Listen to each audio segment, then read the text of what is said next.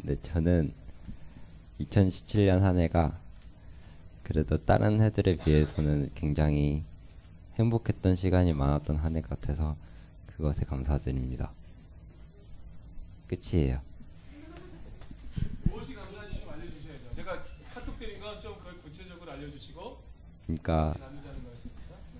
저한테는 행복이 좀 막 어떤 사건들보다는 관점에 따라서 많이 좌우되는 것 같은데 2017년은 좀 되게 행복할 수 있었던 관점을 가지고 살아간 한 해 같아서 되게 이렇게 행복한 시간들이 앞으로도 계속 길어졌으면 좋겠고 그렇게 살아갈 수 있었던 것 자체에 대해서 너무 감사드려요.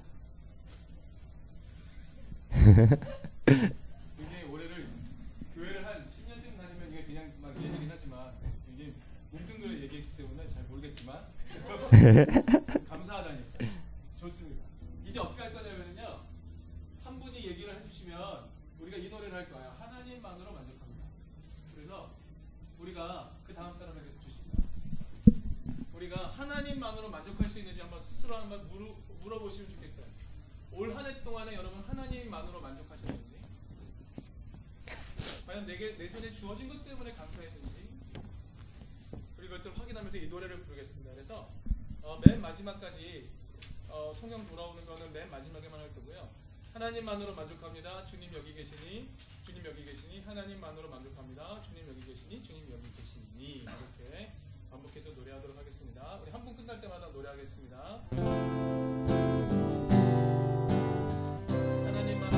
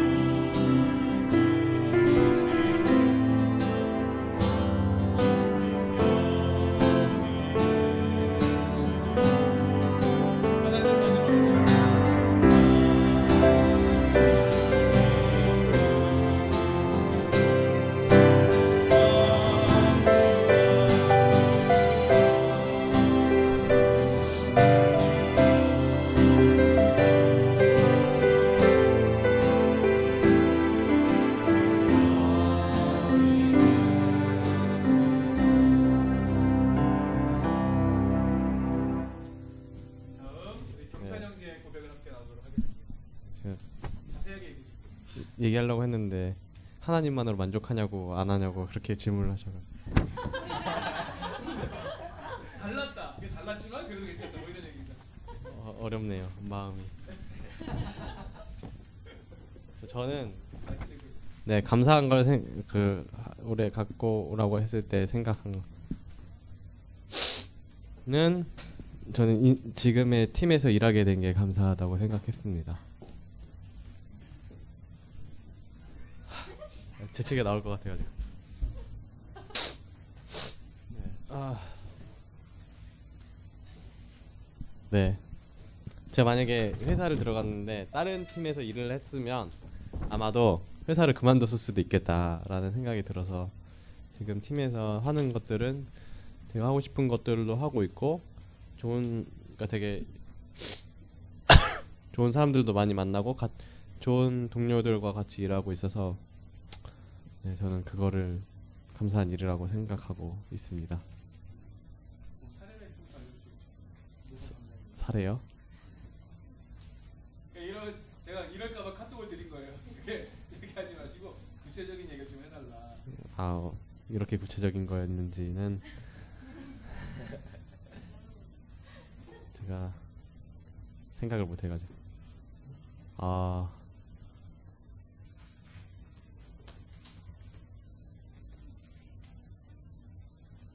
재미 그 전 하고 그러니까 다른 거 하고 비교해 보면 회사에서 했던 다른 일을 하고 비교해 보면 어떤 걸 했냐면은 회장이 회장 동영상을 찍거나 회장이 자기 인터뷰하는 걸 찍어서 편집해서 올려달라고 한다거나 이런 것들이 있는데 이런 걸 하지 않고 다른 사람들을 만나고 그 사람들의 삶을 다룰 수 있어서 감사한 부분들이 있고 팀 같은 경우는 어쨌든 이해를 되게 많이 해주는 것 같아요. 만약에 제가 힘들 그러니까 어쨌든 힘든 상황에 있다거나 어 밤을 새면 다음날 쉬게 해준다거나 그런 식의 어떤 합리적인 것들이 있고 그리고 어떤 일 결정을 할 때 단독적으로 한다기보다는 팀 안에서 회의를 많이 하고 그 다음에 결정을 해서 그런 부분들 그리고 어쨌든 얘기하 그러니까 뭔가 얘기를 할 수 있다는 거가 좋은 것 같아요. 내 의견을 얘기한다거나 아니면은 그 결정에 대해서 반대를 한다거나 그런 것들이 자유, 자유로워서 네, 좋고 또 갑자기 생각하니까 집을 옮긴 것도 되게 감사한 일이라고 생각하네요. 예, 무랑 같이 사는 것도 감사한 일이라고 생각합니다. 저는. 무는 감사하지 않을 수 있어요. 그 무의 옆- 입장이고 저 뭐라고? 아 이따 저의 입장에서는 감사한 부분이 네, 있습니다. 예, 무와 함께 있어서 마음이 든든합니다. 제 집을 잘 안 들어가긴 하는데 집은 전세를 내놓고 안 들어가.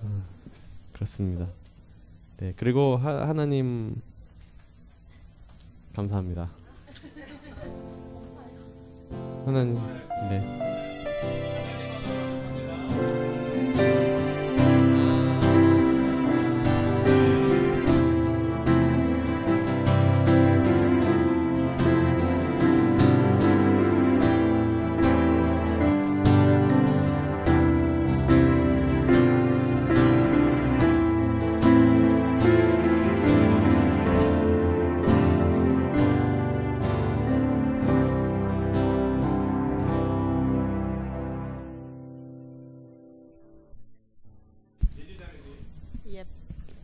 어, 저는 작년 어, 12월 말에 공황장애가 왔어가지고 네, 그때는 공황장애인 줄 모르고 네, 호흡이 안 되니까 아 이제 난 죽는구나.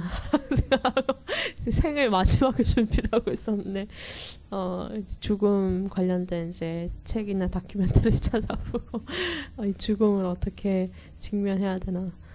그리고 아 죽음 죽는다면 너무 안타까운 것은 내일이 너무 궁금한데.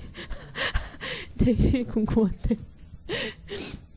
어 뭐 그런 지금 웃으면서 이야기하지만 그때는 12월 31일만 해도 아, 죽는 병원 가는 차 안에서 눈물을 흘리면서 죽는구나 이렇게. 라는 이제 어, 심각한 나름대로 심각한 상태였는데. 어, 뭐 그런 계기로 해서 아, 뭐 죽는다면은 제 쉬고 있던 교회를 가야지. 해서 성구영신 예배를 오랜만 2년 아니 2년 만에 1, 2년 만에 제간 것을 계기로 하여 어제 어, 서울에 오면서 또 이렇게 이든 교회와 여- 연을 맺고 이렇게 오랜만에 꾸준히 다니게 돼서 가족이 생겨서 되게 감사드리고 어 그리고 음, 그 이든 교회를 만난 거에 진짜 감사드리는 것 같아요. 감사드리고 어, 또 청년 모임도 되게 저는 제 느낌은 제가 느끼는 느낌은 처음 가져보는 동네 친구 같은 느낌이랄까. 아, 되게 뭐 편안하고 그 자체로 편안하고 그냥 되게 못 제가 못 가져본 그런 경험들을 하는 것 같아가지고 감사드리고 어, 어 죽는 병인 줄 알았는데 죽는 병이 아니라 공황장애였던 것에도 감사드리고. 아, 뭐 그렇게 시작돼서 별로 어떤 수학이 있는 한 해는 아니었던 것 같지만 실패랑 어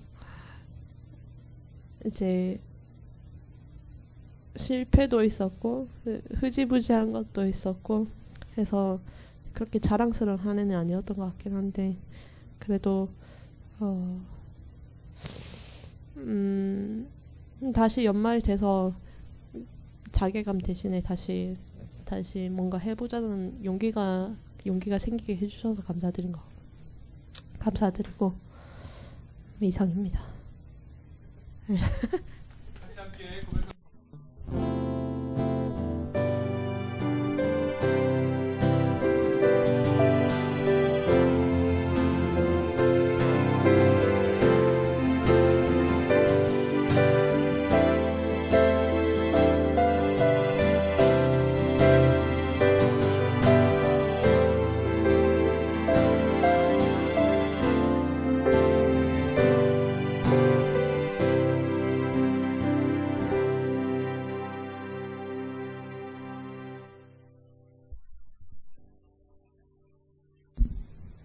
안녕하세요. 안녕하세요. 그 전철 타고 오면서 제 핸드폰에 있는 다이어리 1월부터 10월 달까지 이제 보면서 왔는데 뭐가 없더라고요. 일한 것밖에 없어요. 근데, 근데 그 중에서 좀 기억에 나는 건 분명 1일 어 1월 달에 뭔가를 계획했었을 텐데 지금 뭔가 기억에 남는 게 없고요. 어 그러고 음 뭔가 감사를 하면서 하루하루 좀 살지 못하고 일 끝나면 토요일이었다는 거 그렇게 계속 이제 한 해를 살았던 것 같은데 그 안에서 좀 이번 1년은 항상 방황을 했지만 혼자 격하게 마음속으로 계속 방황이 더 심했었던 것 같아요. 그래서 겸사겸사 이등교회 온 4년, 3, 4년 된 것 같은데 그 안에서 이등교회 공동체를 항상 그냥 옆에 있었던 거여서 저한텐 그렇게 별로 감사함을 못 느꼈고 살았거든요. 근데 그럼에도 불구하고 계속 기억에 남는 것, 감사함을 찾아본다면 이등교회에 제가 계속 있었던 거가 그게 제일 음, 감사함이었던 것 같아요. 어, 아무리 생각해도 제가 이제 밖에서 막 힘들고 오면 되게 좀 신기하게도 여기서는 좀 토닥여주는 그런 음, 마음을 제일 많이 받거든요. 집에 가족보다도 더 많이 받는 것 같고, 근데 그게 하나님의 사랑을 경험하는 거라고 생각만 했는데, 아직은 그게 하나님이 내 옆에 있다가 똑같 은 건 아직은 모르겠지만, 제가 지치고 힘들 때 여기서 위로받는 거는 확실하다. 그래서 내년에도 함께 음, 하고 싶다는 생각이 좀 들었고, 그래도 제 이런 투정을 받아들, 받아주는 곳이 있음에 너무 감사드리며, 2018년에도, 음, 네, 결단까지 2018년에도 감사하며, 이등교에 머물고 싶습니다. 네, 끝.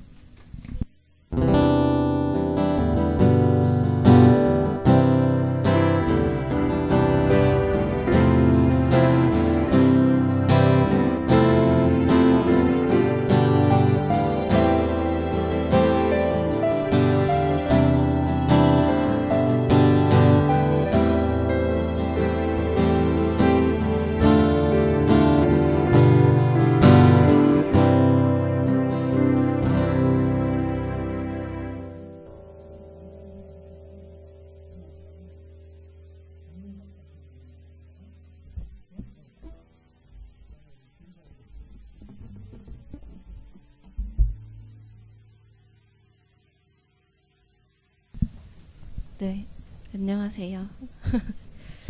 저는 많아요. 길 일단 지난주에 결혼기념일이었었어요. 네.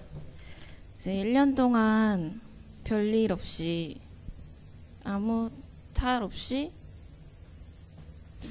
어, 둘 둘이지만 그냥 그 가정 안에서 잘 살아올 수 있음이 감사드립니다. 안 싸웠습니다. 왜? 네, 모르겠어요. 결혼을 준비하면서 그리고 결혼하고 난 다음에도 그러니까 이제 서로를 너무 잘 알아서 이제 여기서 더 이상 하면은 싸우겠다라는 걸 알겠더라고요. 네, 그래서 1년 동안 제가 많이 긍, 더, 더 많이 긍정적인 사람이 되었고, 좀, 저 솔직히 말하면 저 엄청 못돼 처먹었었는데, 그게 많이 사라진 것 같아서 감사합니다. 네. 그, 그리고 일단 올해 진짜 감사한 것은 제가 저는 항상 고민이 왜, 왜 예수를 믿나? 그 예수의 존재는 무엇인가?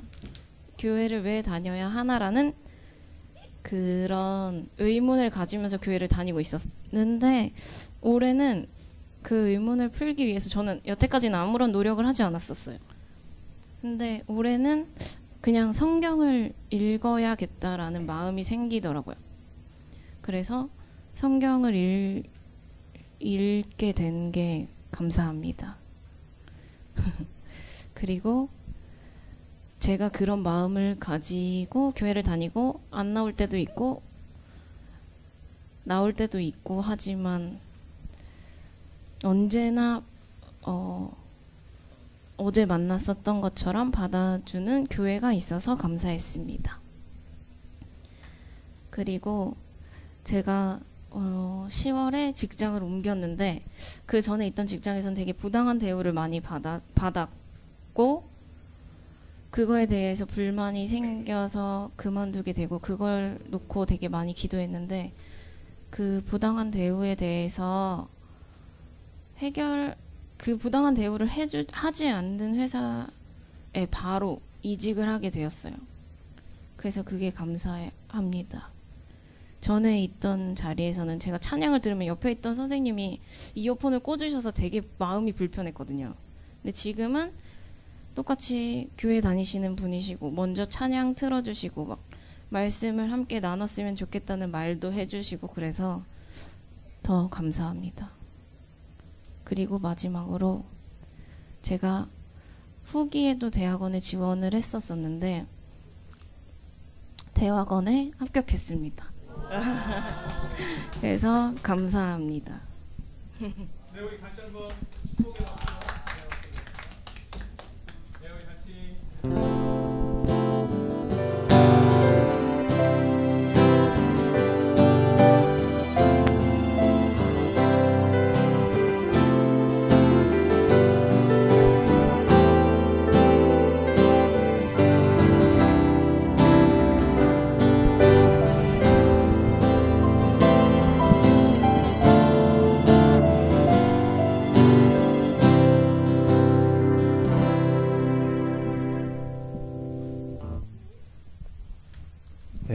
저는 생각해 봤는데, 이 사람이 뭔가 감사하려면 세 가지 정도 조건이 필요한 것 같더라고요.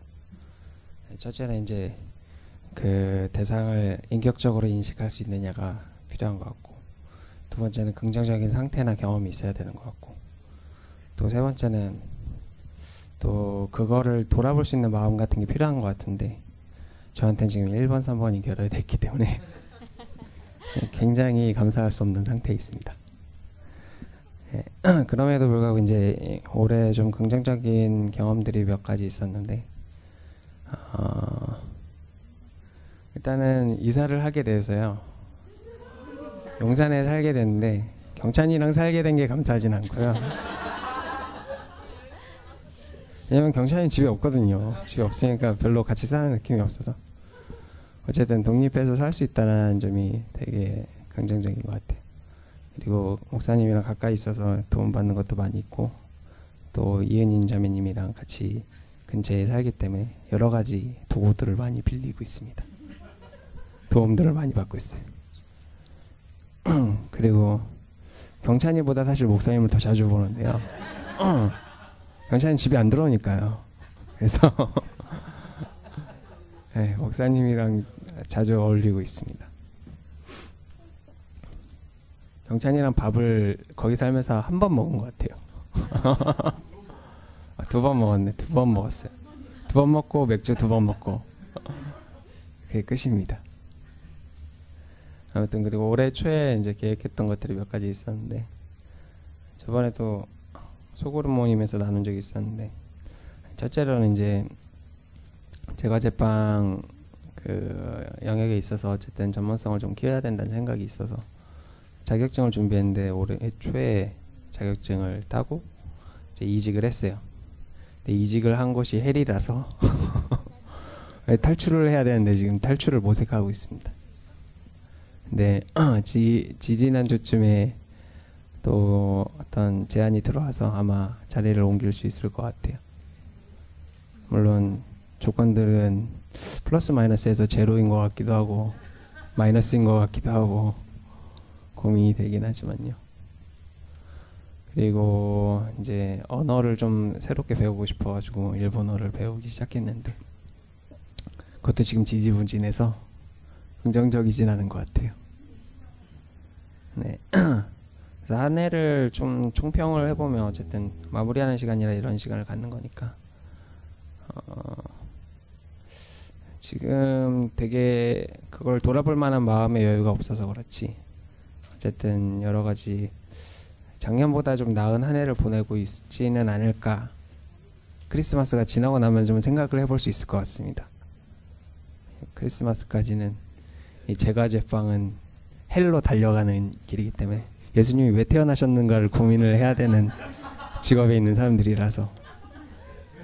제발 크리스마스 때 사람들이 케이크를 안 사 먹었으면 하는 그런 마음들로 살아가는 사람들이라서 네 그렇습니다.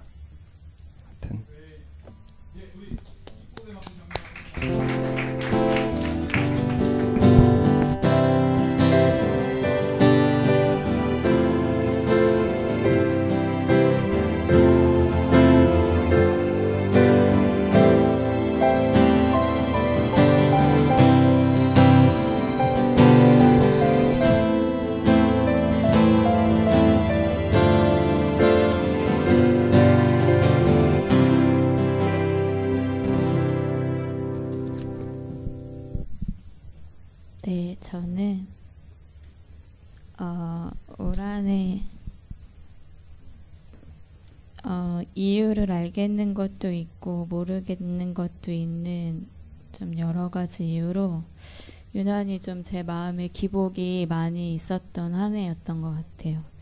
어, 그래서 저도 힘들고 남들도 힘들게 했던 시간들을 어, 함께 지내와 준 사람들이 있었고, 어, 음, 그랬다는 것이 감사하고, 어, 그리고 저의 좀 힘들었던 이 시간들을 통해서 제가 어떤 사람인지, 나라는 사람에 대한 것들을 좀 더 알게 되고, 또 스스로, 어, 저의 그 존재들을 인정해 주는 시간들이 됐던 것들이 감사하고, 음, 또 그러면서 음, 하나님에 대한 존재 그리고 그 분이 어떤 분이신지에 대한 시간들을 좀 가지고 어, 필요하다라는 것들을 좀 알게 됐던 것들이 감사합니다. 이상입니다. 올해 4월달에 결혼했는데 그러게요. 4월에 결혼했는데 너무 어두운 얘기만 안목이었나?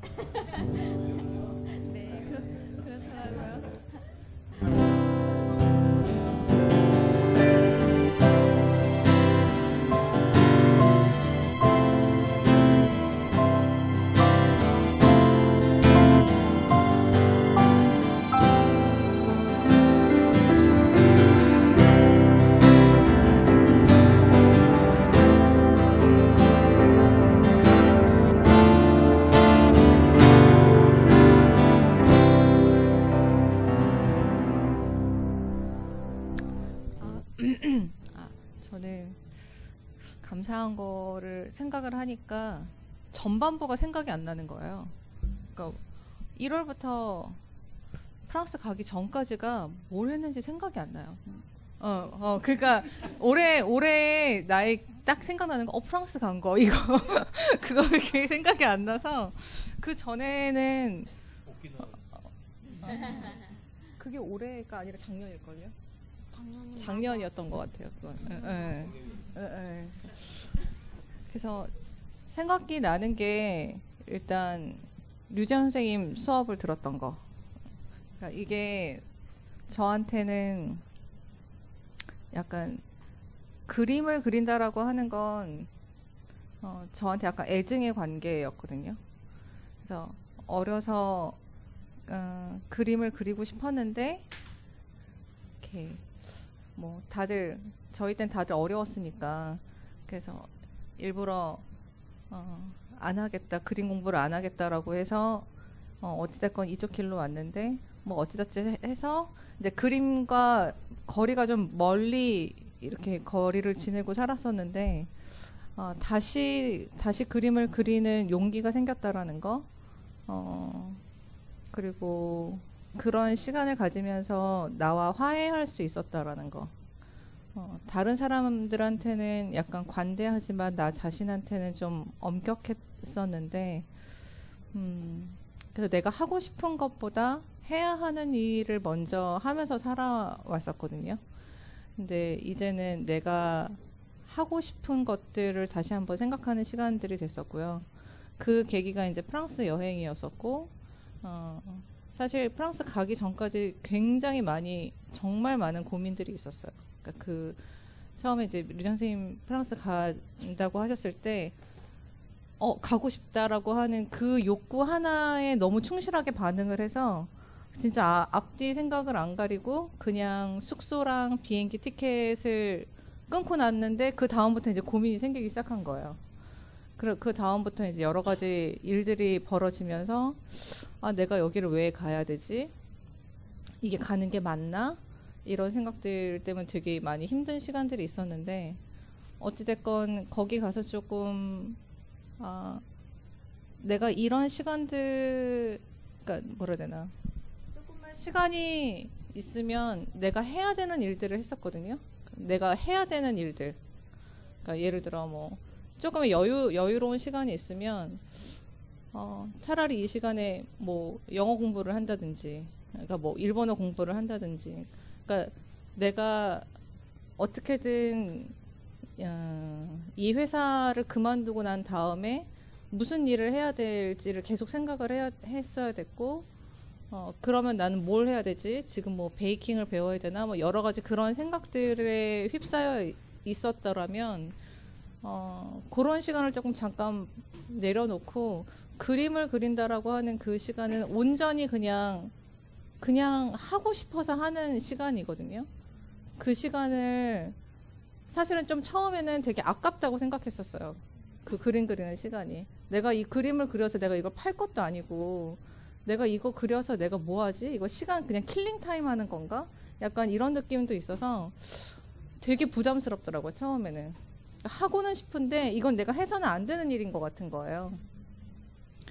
그래서, 어, 처음에는 그 시간들이 되게 어색했었고, 근데 생각해보니까 살다가 살면서 내가 하고 싶은 일, 요 단 한 시간이라도 하루에 한 시간이라도 내가 하고 싶은 일을 하면서 살지 못한다라고 하는 게 되게 더 불행하다는 생각이 드는 거예요. 그래서 어찌됐건 올 한 해 동안은 이제 선생님 통해서 프랑스 여행 통해서 아, 이렇게 나에게 이 하루에 한 시간 정도, 30분 한 시간 정도 나에게 허락하는 여유가 생긴 게 되게 감사한 것 같아요. 그래서 음, 그게 제일 감사했습니다. 아직 찾은 것 같지는 않고요. 찾아가는 과정인 것 같아요. 네. 올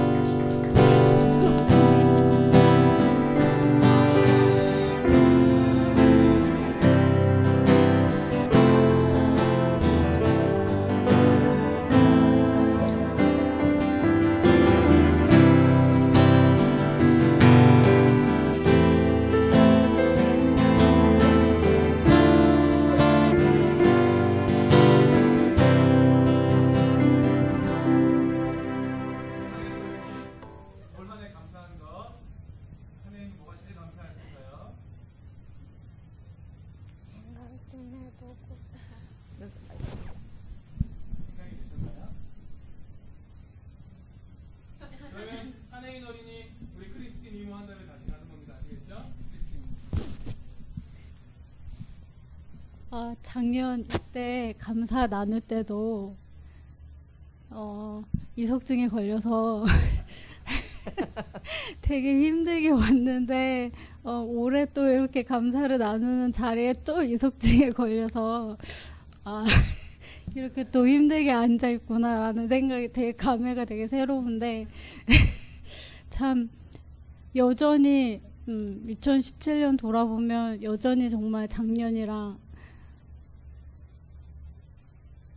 음, 정말 다를 바 없이 여전히 상황은 힘들고 여전히 환경은 힘든데 정말 그 힘든 가운데서도 음, 정말 이 찬양의 가사처럼 정말 주님 한 분만으로 나는 만족했을까라고 생각을 했을 때 정말 그 말씀이 나에게 실제가 되게 해주신 주님께 정말 감사하고 어, 저도 2017년에 정말 음, 미국 다녀온 일이 되게 터닝 포인트가 되었는데 내가 세워놨던 모든 파운데이션, 그러니까 모든 기준들, 그런 것들, 내가 가지고 있었던 모든 기대들을 정말 주님이 정말 무참하게 다 깨트려 주셔서 그게 정말 감사했고, 사실은 좀 더 편안한 삶, 어, 아프지 않고 싶다. 이제는 진짜 고생하면서 살고 싶지 않다라는 생각에 어, 남편과 함께 미국에서 살기 위해서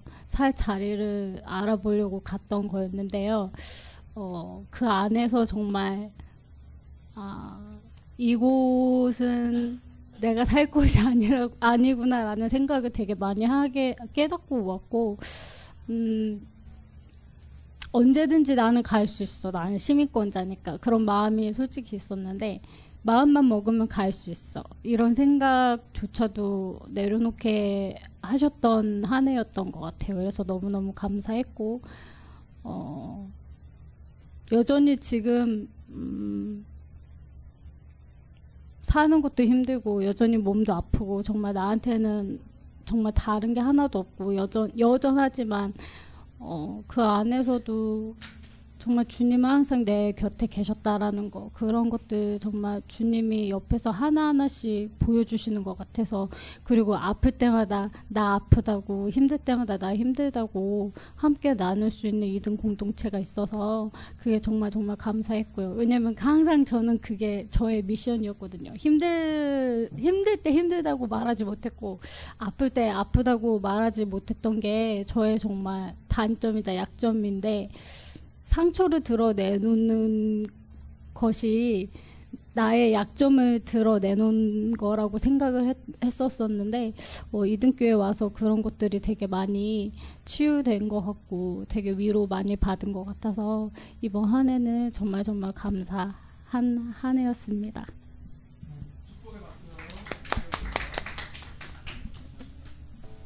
어,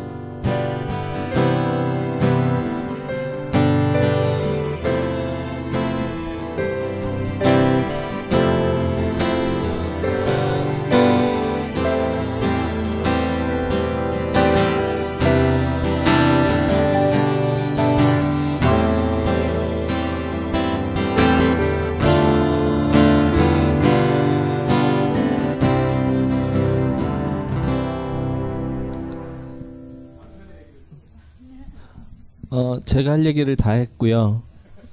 크리스틴이 물론 같은 마음을 하나님께서 주셔서 어, 감사해요. 뭐 혼자만 안 갈 거야라고 미국 안 갈 거야 그러면 그래? 나, 나 혼자라도 갈까? 이런 생각은 전혀 안 들게 하시고 같은 하나님께서 같은 마음을 주셨어요. 그러니까 미국에서는 그냥 안주하면서 살겠구나. 내가 먹고 살기 위해서 살겠구나. 그랬는데 어, 여기서 믿음의 야성을 많이 어, 미국에 가면 믿음의 야성 같은 걸 많이 잊어버릴 것 같아요. 잃어버릴 것 같고 어, 항상 믿음의 야인으로 살아야겠다라는 생각을 했는데 어, 한국에 있으면 그렇게 살수 있을지 모르겠지만 미국보다 나을 것 같아요. 예. 물론 미세먼지도 있지만 한국에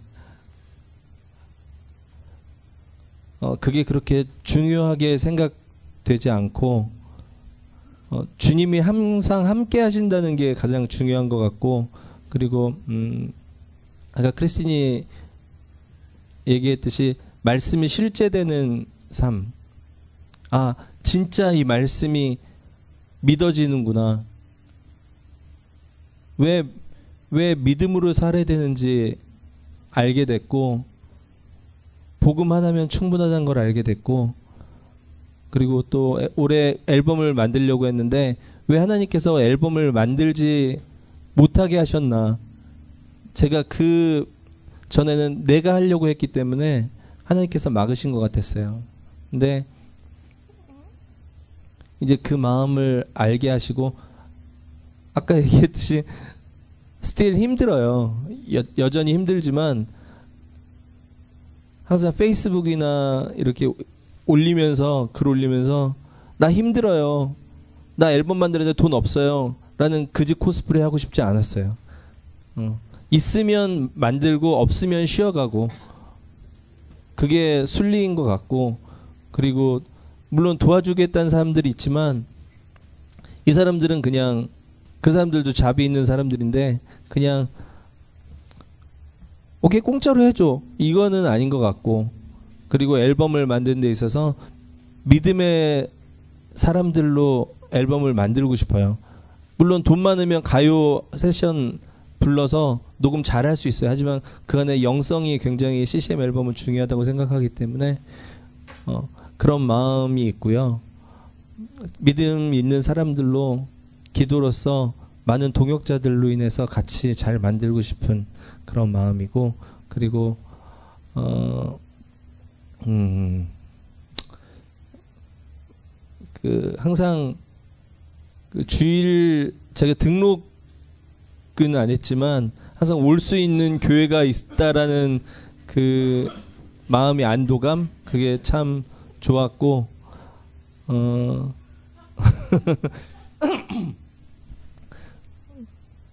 어, 모르겠어요. 내년에는 주님께서 어디, 어디로 인도하실지 모르겠지만, 어,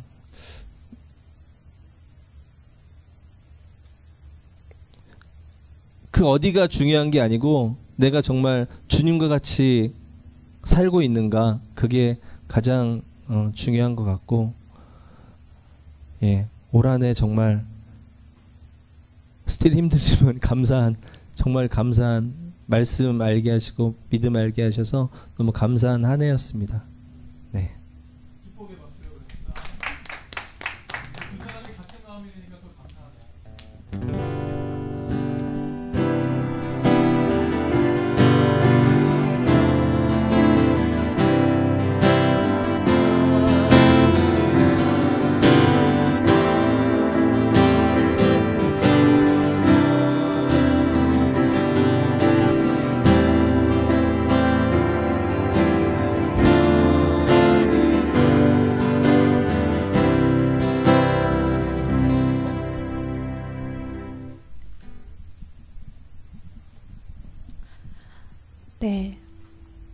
저는, 어, 감사한 것들을 생각을 해보니까,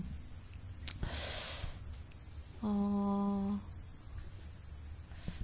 음, 그, 어, 올해 초, 어, 그러니까 작년 말에 좀 제가 있던 단체를 떠나기로 결정을 하고 올해 3월 입, 그러니까 학, 수업 듣기 전까지도 이제 단체를 정리를 하는 과정 가운데 있었고 어, 그런 뭐 과정들이 저는 쉽지 않았었고 어, 또 이제 공부를 그 단체를 떠나서 새로운 환경에서 아, 물론 뭐 익숙한 학교이긴 하지만 새로운 환경에서 새로운 사람들과 어, 새로운 공부를 해야 한다라는 것 자체가 어, 좀 두려움이 있었는데 그런 부분들이 음, 잘 어, 음,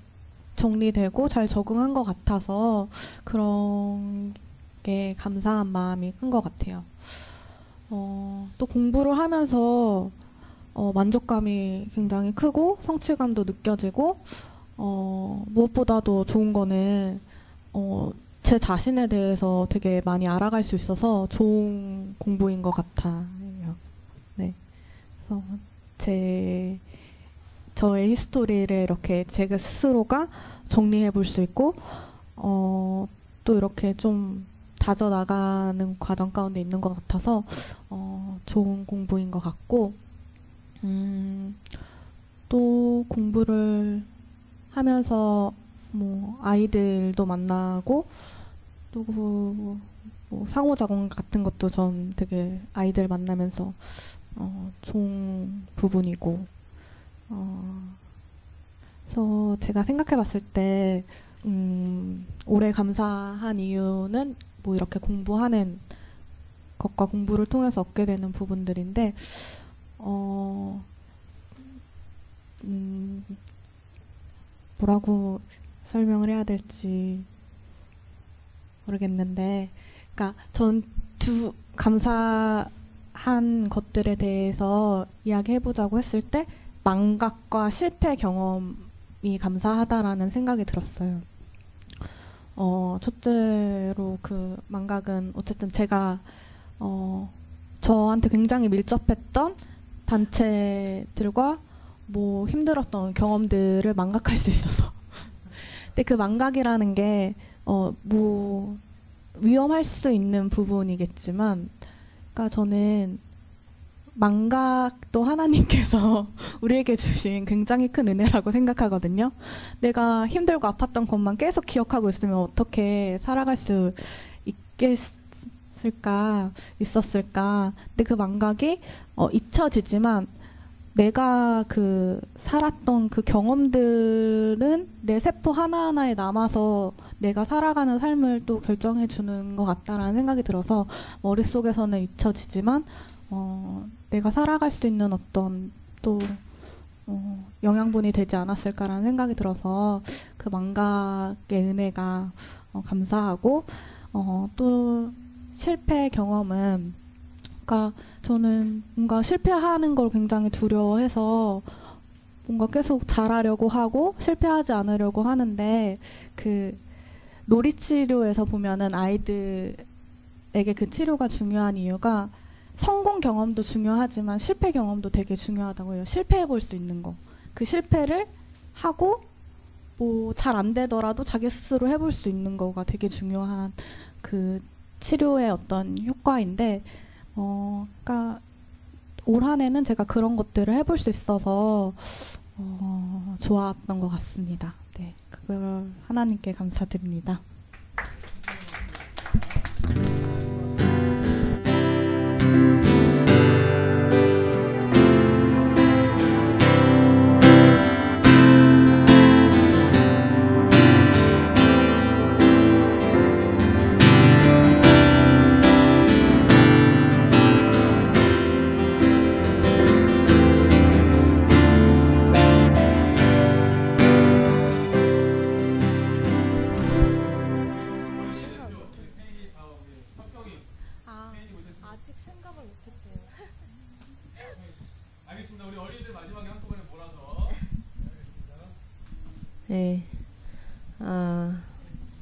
막 생각을 많이 했는데 갑자기 마이크를 잡으니.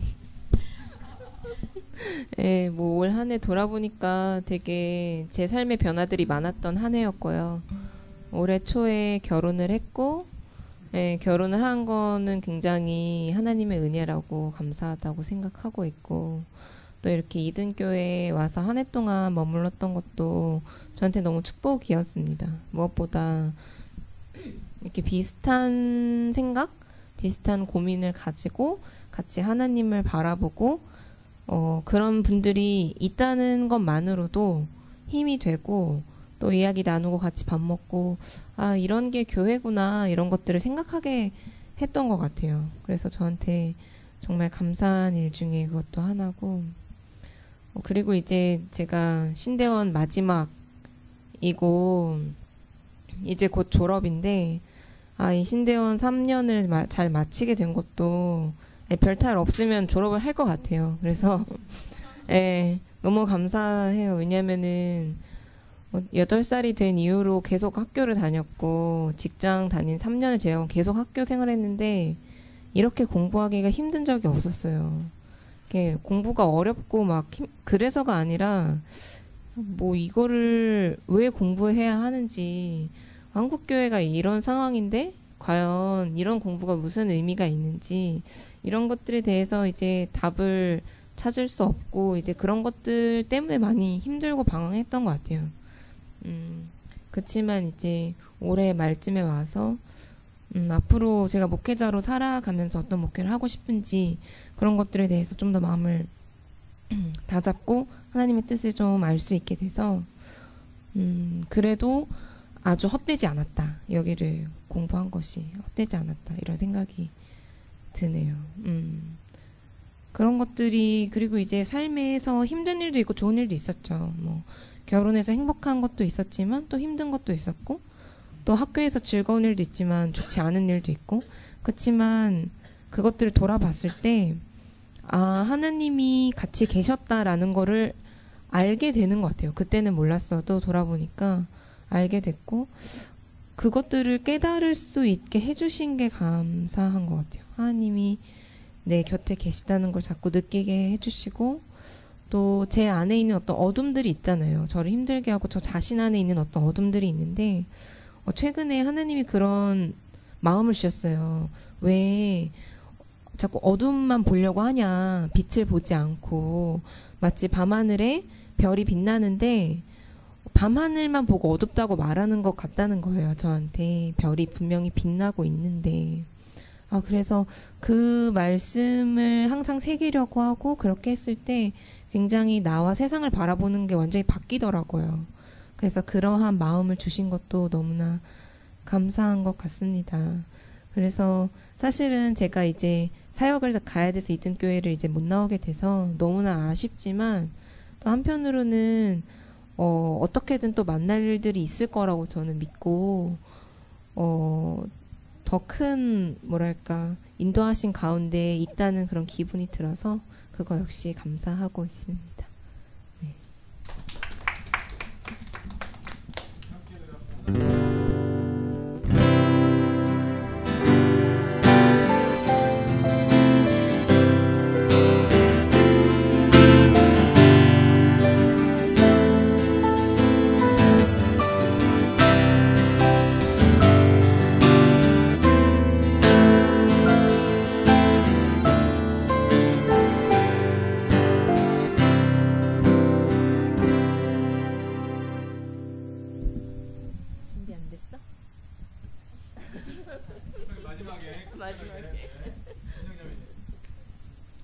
네. 저는 별다른 사건 사고가 없어서 막 크게 할 얘기가 없는데 저는 어, 걱정이 항상 많은 사람이지만 걱정 시간을 빼하면 그거에 몇 배로 항상 감사한 마음을 가지고 있거든요. 그냥 매 순간 순간 저는 너무 속으로 감사하다 밥 먹다가 너무 너무 감사하다 그래도 밤에 산책 가다가도 아, 너무 감사하다 나 너무 행복해 항상 저는 매 순간이 다 감사하고 너무 행복해요. 그래서 따로 그렇게 네. 그래서 걱정거리가 있다가도 걱정거리 얘기 나눌 상대가 있으니까 너무 감사하고 그냥 다 감사해요. 그래서 별로 네. 뭐, 삶, 삶의 모든 순간이 감사가 부러, 부러운데요? 네, 우리 함께 들어갑시다. 감사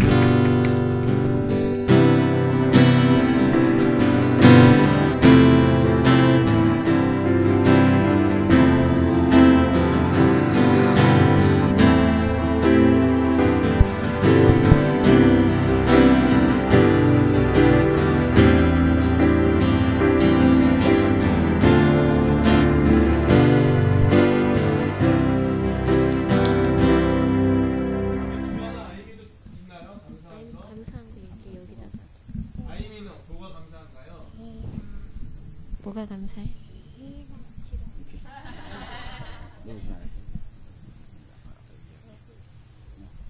네. 어 작년 작년 말인가 올해 초인가 정확히 기억이 안 나는데 그 저희 이제 어 저희 쪽 가족이 집에서 만났어요. 그러니까 주한테는 저희 아빠 엄마하고 형하고 형네 가족이 딱 왔었죠. 각 명절 같을 때 모여서 이제 얘기하다가 근데 그런 얘기 좀 꺼내잖아요. 가족 모이면은 뭐 정치나 이런 거. 예. 근데 이제 어 형이 이제 제가 상, 좀 생각하기엔 도저히 이해할 수 없는 되게 그 있잖아요. 음, 싫어 우리 아저씨 되게 그런 그런 이야기하고 뭐 세월은 교통사고다 뭐 이런 그 부류의 이야기들을 막 하고 또 어, 막서 이제 저희 아버지도 저한테 재훈이는 다 좋은데 사상이 안 좋다 막 이런 얘기를 들어 들었는데 그때 이제 싸우진 않았거든요. 왜냐하면 사실관계가 확인 안 됐으니까 싸워 소용이 없으니까. 근데 이제 저는 그때 어떤 생각을 했- 했냐면 아 내가 이렇게 잘 크다니. 야 이런 집에서 내가 이렇게 잘 커, 잘 크다니 해서 그게 되게 감사했고요.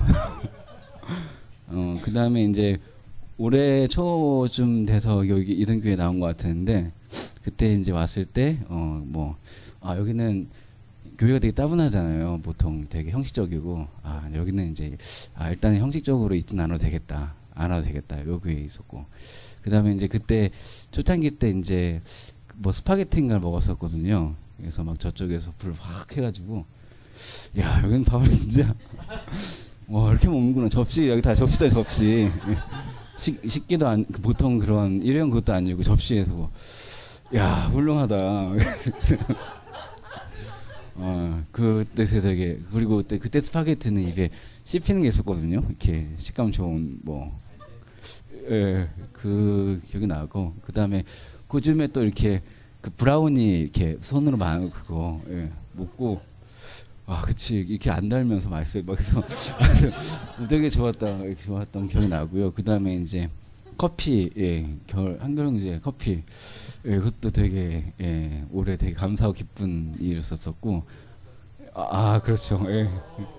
그리고 그때 얼마 전에 그 맥주도 예 그렇고 그런 게 되게 행복하고 감사했습니다. 예 그리고 어 전 역시 이제 제가 그 뭐 주한아이 때 이전에는 기억이 잘 안 나 안 나요. 안 나는데 이제 어렸을 때 기억이 이렇게 좋지는 않거든요. 예 집 집에 가족과의 관계나 뭐 이런 것들이.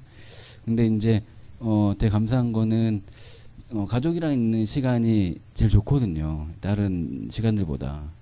그래서 그 정도면 괜찮다라는 생각이 들어서 되게 감사하고 올해는 이제 한 3, 4년 전에 이제 좀 꿈꿨던 이제 그 이제 드로잉 수업을 파리에서 하는 거를 어, 할 수 있었고 그 다음에 좀 더 제가 하고 싶은 수업을 할 수 있는 공간에서 하는 스튜디오 수업도 하게 됐고 그래서 이제 그런 게 되게 감사한데 어, 뭐 이렇게 하면은 뭔가를 되게 열심히 잘 하고 뭐 잘 사는 것 같지만 어, 제가 가장 혼자서 많이 하는 말이 뭐냐면 나는 이걸 왜 한다고 말했을까?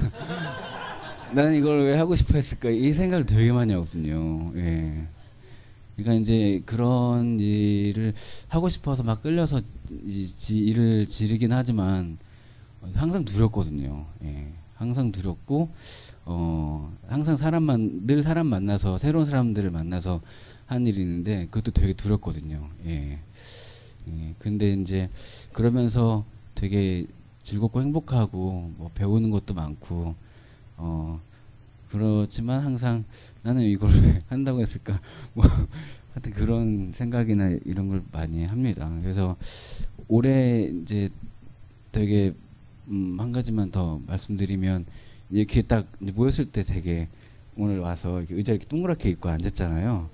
그리고 이제 오늘은 이제 크리스틴 이제 커플도 있고 그래서 많이 이렇게 뭔가 보고 되게 감사했어요. 그래서 이제 뭐 저도 그렇지만 막 되게 지독하게 힘들고 지독하게 외롭고 막 아프고 막 그렇잖아요. 또 이제 앞으로도 이제 또 그러겠죠. 막, 막 화도 많이 나고 뭐 짜증도 나고 이해도 못 하고. 근데 이제 어 이렇게 딱 그래도 건강하게 예, 모여 있으니까 아, 좀참 잘했다는 생각도 들고 감사하고 어 앞으로도 또 당연히 힘들고 외롭고 뭐 화나고 그러겠지만 또 이제 잘 해야겠죠. 또 멋있게. 예. 하여튼 감사합니다. 예. 여기까지 할게요.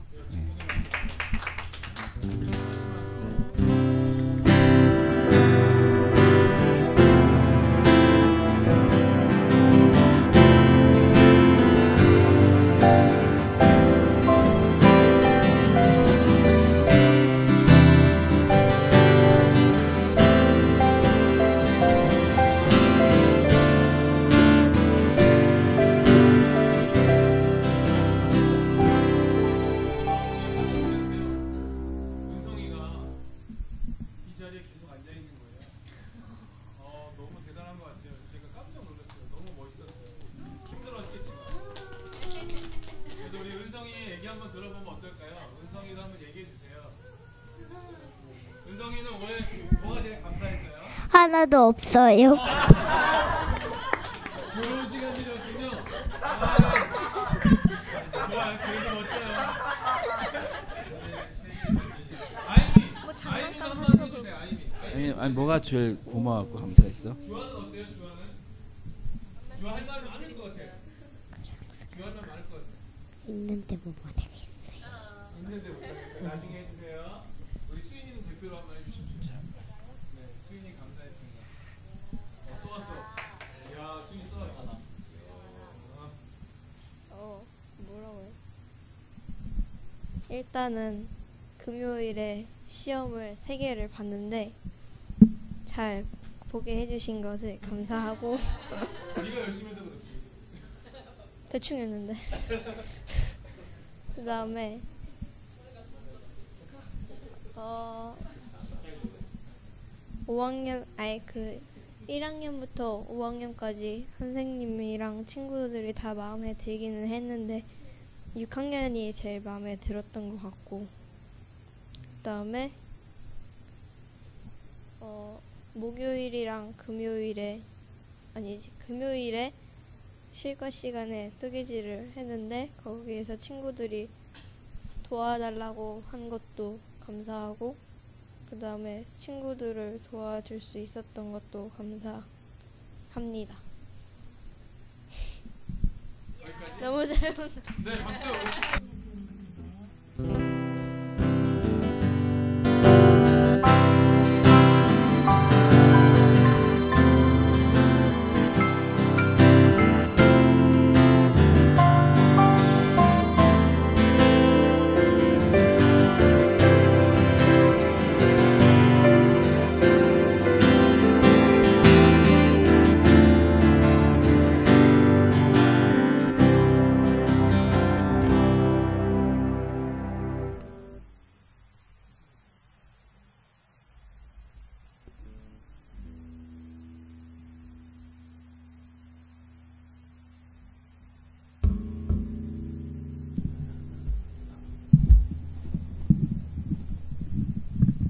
저는 올 한해 정권이 교체돼서 너무 감사하고요. 어, 이 시대 악인들이 조금 드러나게 된 게 조금 감사하고요. 네, 그리고 음, 저 개인적으로 말하면 저는 올해 좀 많은 포인트가 터닝 포인트가 있었습니다. 제가 영적 지도를 받을 때 당신은 하나님의 사랑을 언제 경험했느냐 물을 때마다 제가 쭉 거슬러 올라가서 어디까지 가냐면요. 대학교 1학년 때까지 갔거든요. 지금으로부터 27년 전까지 올라가서 제가 그때가 하나님의 사랑을 경험했던 마지막 순간이었어요. 제가 교회 안에서 막 사랑하자 막 얘기했지만 제가 하나님의 사랑을 경험했던 건 그때로 거슬러 올라가더라고요. 근데 어, 올해 들어서 다시 한번 하나님의 사랑을 경험할 수 있었어요. 그래서 제가 기도할 때마다 사실 조금 마음이 울컥울컥 하는 게 뭐냐면 이렇게 기도하거든요. 하나님이 나를 사랑해 주시는 게 희망이라고 제가 기도하거든요. 제가 아무것도 안 하는데 하나님 날 사랑하시더라고요. 그래서 그게 나의 유일한 희망이고 그게 나의 유일한 토대라고 계속 고백할 수 있어서 저한테 참 좋습니다. 그래서 제가 다시 용기를 얻을 수 있었던 것도 참 감사하고요. 음, 그 다음에 또 하나 감사한 건 뭐냐면 아까 아내가 얘기했는데 아내가 어찌됐든 간에 자기가 하고 싶은 것들을 시도해보고 했던 것들이 너무 감사하고 그리고 조금 변화가 있어요. 뭐냐면은 결혼 생활도 하고 있지만 제가 아내의 눈치를 살피거든요. 그 이유는 뭐냐면 제가 뭐 다른 이유가 아니라 아 이 사람의 기분이 어떤가 마음이 어떤가를 계속 살펴야 되는 거죠. 살펴서 안정하게 가도록 하는 게 막 이렇게 프로그래밍 된 것처럼 돼 있었는데 그게 아니라 이제는 아내가 보여주는 모습에 그냥 제가 너무 자연스럽게 기쁜 거죠. 같이 감사하고 같이 웃고 힘들어도 같이 넘어갈 수 있고 힘들어도 막 농담하면서 넘어갈 수 있고 어, 그런 변화들이 참 감사한 것 같아요. 그래서 하나님께서 뭐 사회적으로든 개인적으로든 가족적으로든 특별히 더 더 중요한 건 이제 이든 교회에 대한 발걸음에 대해 제가 미적미적거리는 그런 두려움이 있었는데 그게 하나님의 사랑을 못 느껴서였다는 걸 깨닫게 되고 다시 한번 용기를 얻게 된 그런 시간들이 있어서 올해는 너무 감사한 것 같습니다. 그래서 우리 어, 하나님만으로 만족합니다. 했으니까요. 우리 마지막으로 한 찬양 요거 하죠. 우리 옆에 있는 분들에게 감사해요 깨닫지 못했었는데 이 찬송 옆에 나와 있죠. 네, 그 찬송 같이 노래할까요? 아시는 분은 서로 얼굴을 마주 보면서 감사해요 깨닫지 못했었는데 감사해요 깨닫지 못했었는데 내가 얼마나 소중한 존재라는 것태 초부터 지금까지 하나님의 사랑은 항상 날 향하고 있었다는 걸 고마 옆에 분에게 그 사랑을 가르쳐 준 당신께 주께서 허락하신 당신께 그 리스도의 사랑으로 더욱 섬기며 이제 나도 세상에 전하리라. 옆에 있는 사랑하는 사람들에게 당신은 사랑받기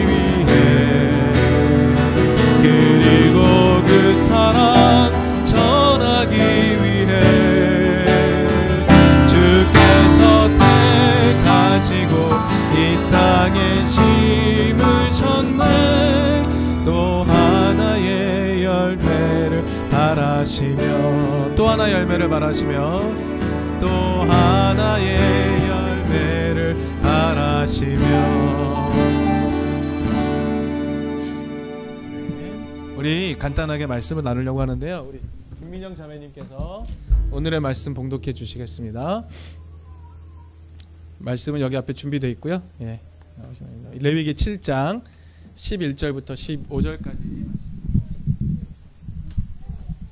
거기 없어요?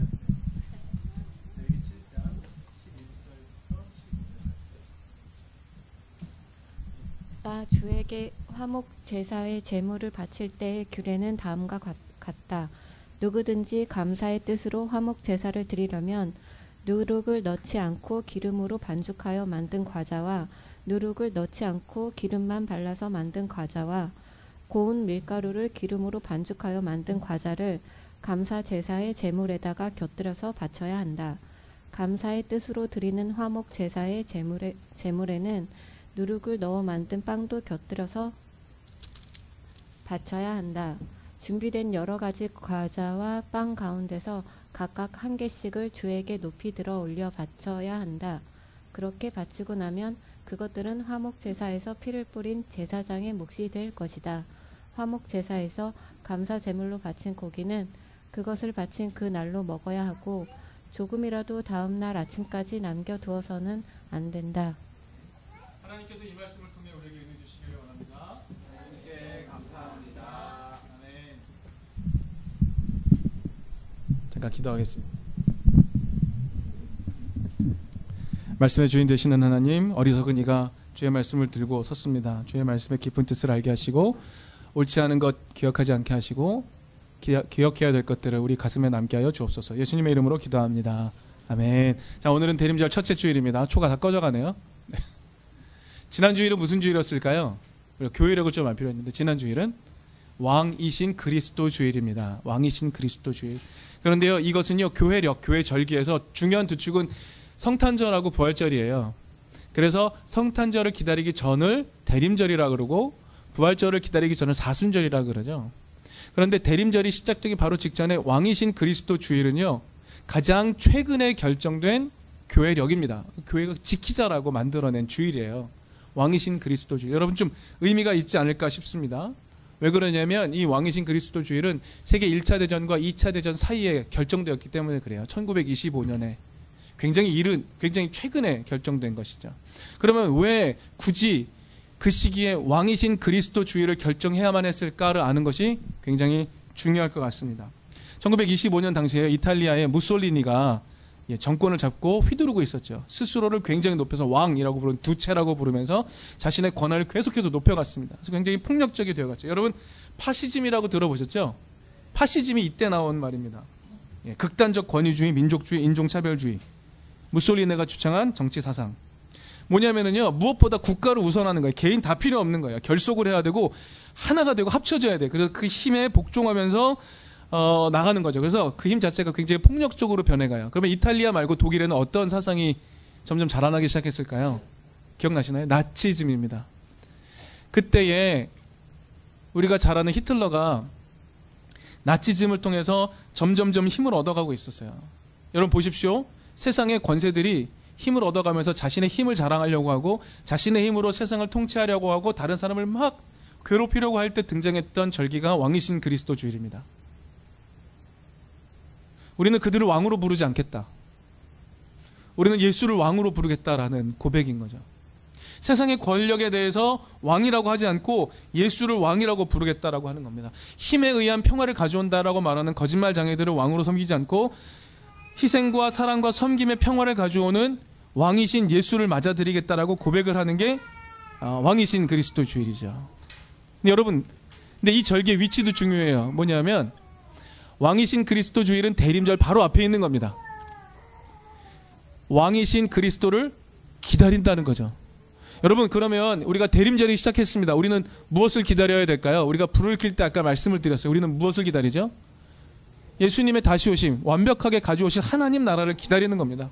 하나님 나라를 기다린다는 것 자체, 즉 예수가 왕으로서 우리의 삶을 다스리는 것을 기다린다라고 고백하는 게 바로 오늘인 거죠. 여러분, 우리는 예수가 우리를 다스리는 것을 기다리고 있나요? 그래서 한번 살펴봐야 됩니다.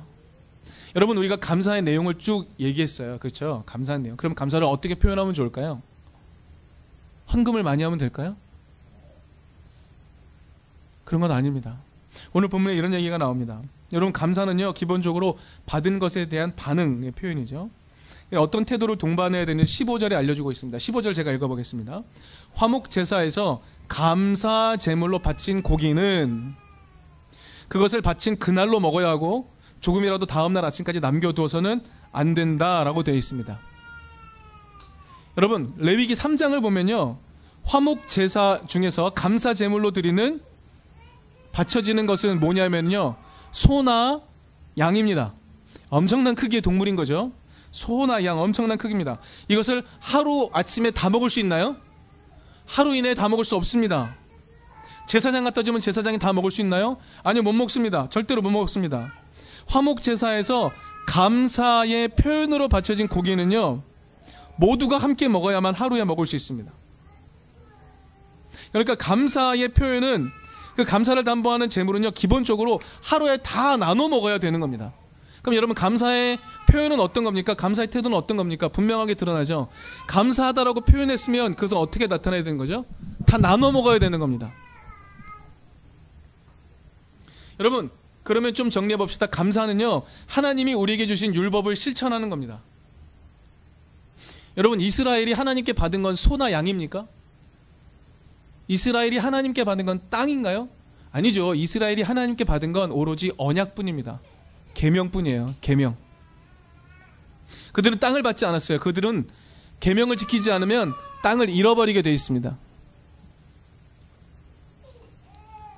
이스라엘이 받은 유일한 것은 계명이에요. 그럼 거기에 감사하는 건 뭔가요? 받은 계명에 대해 감사한다는 것은 무엇인가요? 그 감사에 대한 표현 행동은 무엇인가요? 이웃과 나눠 먹는 겁니다. 오직 그것만이 감사의 행동입니다. 자신의 힘으로는 먹을 것을 얻을 수 없는 자들이 먹을 것을 얻도록 하는 것. 자신의 힘으로 먹을 게 먹을 것을 얻을 수 없는 자에게 고기를 나누어 주어서 하루 안에 다 처리하는 것. 이게 감사의 표현인 거죠. 그러니까 우리는 감사를 다 나눠 먹는 것으로 표현할 수밖에 없는 겁니다. 여러분 오늘 본문 뒤를 보면은요 이 감사로 드린 화목 제물을 이틀까지 먹을 수 있는 아주 특별한 경우가 있어요. 이틀까지 먹을 수 있는 특별한 경우. 그런데 그 특별한 경우를 제외하고는 4일, 4일째 되는 날까지 고기가 남았다면 그것은 반드시 불태워 없애야 된다라고 말합니다. 고기가 남았다는 것은 어떤 의미인가요? 나눠주지 않았다는 거가 되는 거죠. 근데 이런 상태가 되면 하나님 뭐라고 말씀하시냐면요. 그렇게 사흘 동안 고기를 남겨놓고 있던 그 사람은요. 아무리 소나양을 바쳤다고 해도 하나님은 그 사람을 기쁘게 생각하지 않는다. 그 행위는 역겨운 것이다. 그는 백성에게서 끊어지게 된다라고 말합니다. 하나님께 제물을 드렸는데요. 그것을 나눠 먹지 않으면요. 하나님을 역겨워한대요. 하나님께 감사한다고 여러분 교회 헌금을 많이 바치면 하나님 좋아하십니까? 건물을 크게 지으면 좋아하십니까? 아들에게 상속하면 하나님 좋아하시나요? 여러분 전혀 아닙니다. 하나님이 기뻐하는 건 뭐냐면 하나님이 주신 계명에 대한 반응, 감사. 그 감사는 어떻게 나타나죠? 이웃 사랑, 나눠 먹음. 이거 이게 나타나지 않으면 하나님 그걸 역겨워, 역겨워한다는 것이죠. 고기가 남아서 하나님이 화가 나는 거 아니고요. 안 나눠 먹었기 때문에 하나님은 화를 내시는 거죠. 이웃 사랑하지 않으면 하나님은 역겹다고 말씀하시는 겁니다. 여러분, 우리가 잘 알듯이 이스라엘 백성은요, 하나님께 감사의 행동으로서 나눠 먹는 것 대신 모든 재물을 다 하나님께 갖다 바쳤어요. 하나님께 막 갖다 드린 거죠. 하나님이 하나도 기뻐하지 않는다고 말합니다. 나는 그걸 전혀 기뻐하지 않는다고 말해요. 우리가 작년에 이맘때 시편 50편의 말씀을 나눴어요. 시편 50편 9절 10절을 보면 이런 내용이 나옵니다. 제가 읽겠습니다. 너희 집에 있는 수소나 너희 가축우리에 있는 수, 염소가 내게는 필요 없다. 숲속의 뭇 짐승이 다 나의 것이요 수많은 산 짐승이 모두 나의 것 아니더냐. 너희들이 나에게 갖다 바친 건 나는 하나도 필요 없다. 그거 원래 다 내 거였다는 말씀이신 거죠. 그걸 아무리 갖다 바쳐도 재물로 기뻐하지 않으세요. 근데 그 재물을 나눠 먹으면 기뻐하신다는 거죠. 하나님 것인데 하나님의 것을 하나님께 갖고 온다고 기뻐하지 않는다는 거예요. 하나님의 것을 나눠 먹으면 기뻐하신다고 그게 감사라고 우리에게 알려주고 계십니다. 여러분 엄마가 아, 이에게 용돈 만 원을 줬더니 어머니 감사합니다 하고 5천 원 다시 갖고 오면 하, 기뻐하나요? 이런 겁니다. 우리가 하나님께 뭘 많이 갖고 온다고 하나님 기뻐하시는 게 아니라 우리가 나눠 먹으면 하나님이 기뻐하신다는 거죠. 그게 하나님이 원하시는 감사의 표현이라는 거예요. 이러면 구원이 임한다라고 말합니다. 그 행위를 옳게 하는 감사로 제사를 드리는 자, 그 행위를 옳게 하는 자에게 하나님이 구원을 베푸신다라고 말해요. 여러분, 우리가 나눠 먹으면 구원받지 않겠습니까? 우리가 함께 나눠 먹으면 구원받을 수 있지 않을까요? 내 손에 있는 거 서로 나눠 먹으면 우리가 서로 구원되지 않겠습니까? 하나님 그 우리에게 알려주고 계십니다. 이게 감사의 표현이라는 거죠. 하나님께 드리는 감사는 돈으로 하는 게 아닙니다. 먹을 것 갖다 바치는 것으로 하는 게 아닙니다. 추수한 것 갖다 바쳐서 하나님께 감사드리는 게 아닙니다. 감사 추수 잘 됐다고 곡식단 하나님께 갖다 바치면 하나님 기뻐하시나요? 감 땄다고 감 많이 갖다 드리면 기뻐하시나요? 여러분 그런 거로 기뻐하는 게 아닙니다. 나눠 먹어야 기뻐하신다는 거죠. 나눠 먹어야. 여러분 이 감사라는 건요 하나님 드시라고 잔치 버리는 게 아니고 우리 먹자고 감, 잔치 버리는 겁니다. 우리 먹자고 잔치 버리면 그게 감사가 되는 겁니다. 하나님 기뻐하시는 거예요. 여기 있는 사람 다 먹고 살면 하나님 기뻐하시는 겁니다. 그게 행위를 옳게 하는 거라는 걸 기억하면 좋겠어요. 여러분 다시 한번 확인하겠습니다. 하나님의 뜻인 계명을 삶의 원리로 받아들이는 것. 그래서 이웃 사랑하는 것이 감사입니다. 여러분 이 감사는요. 하나님이 세상의 주인이심을 믿을 때 할 수 있어요. 그렇죠? 여러분 내 손에 많은 것을 가지고 있어야 된다라고 말하는 세상의 왕의 명령에 귀 기울이면 우리는 이 일을 못합니다. 예수는 왕으로서 우리에게 명령하시잖아요. 나눠 먹어라. 그러면 구원된다라고 말씀하시잖아요. 그 명령에 순종하는 거죠. 감사는 하나님 명령에 순종하는 굉장히 중요한 행위입니다. 여러분, 하나님이 세상의 주인이심, 예수께서 이 땅의 왕이심을 믿는다면 그 주인이신 예수님이 다시 오시는 것을 기억한다면 우리는 감사할 수 있는 겁니다. 여러분, 예수님이 가르치신 이 가르침 있죠. 예수님은 바로 그걸 우리에게 보여주셨으니까요. 예수님은 왕으로서 그렇게 살아야 된다고 보여주셨잖아요. 오병이어 하셨고 가는 곳마다 먹이셨고 입히셨고 고치셨고 세우셨잖아요. 가난한 사람들 살 수 있게 만드셨잖아요. 그런데 그 행위에 대해서 세상이 어떻게 평가했죠? 이 사람은 유대인의 왕이라고 평가했잖아요. 여러분 그게 통치 행위인 겁니다. 그게 놀라운 통치 행위인 것이죠.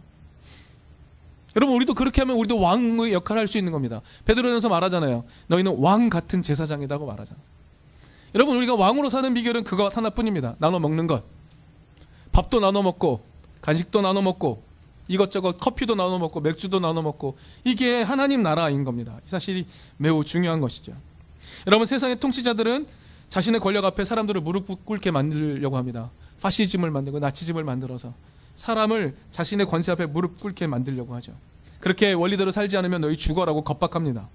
그러나 하나님의 뜻을 온전히 살아내신 세상의 왕이셨던 예수님, 그분을 다시 오심을 기다리고 그분을 받아들이기 위해 준비하는 것.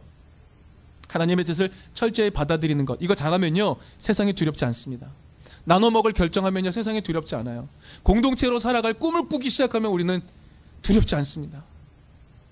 하나 되어 살아갈 꿈을 가지면 우리는 두렵지 않아요.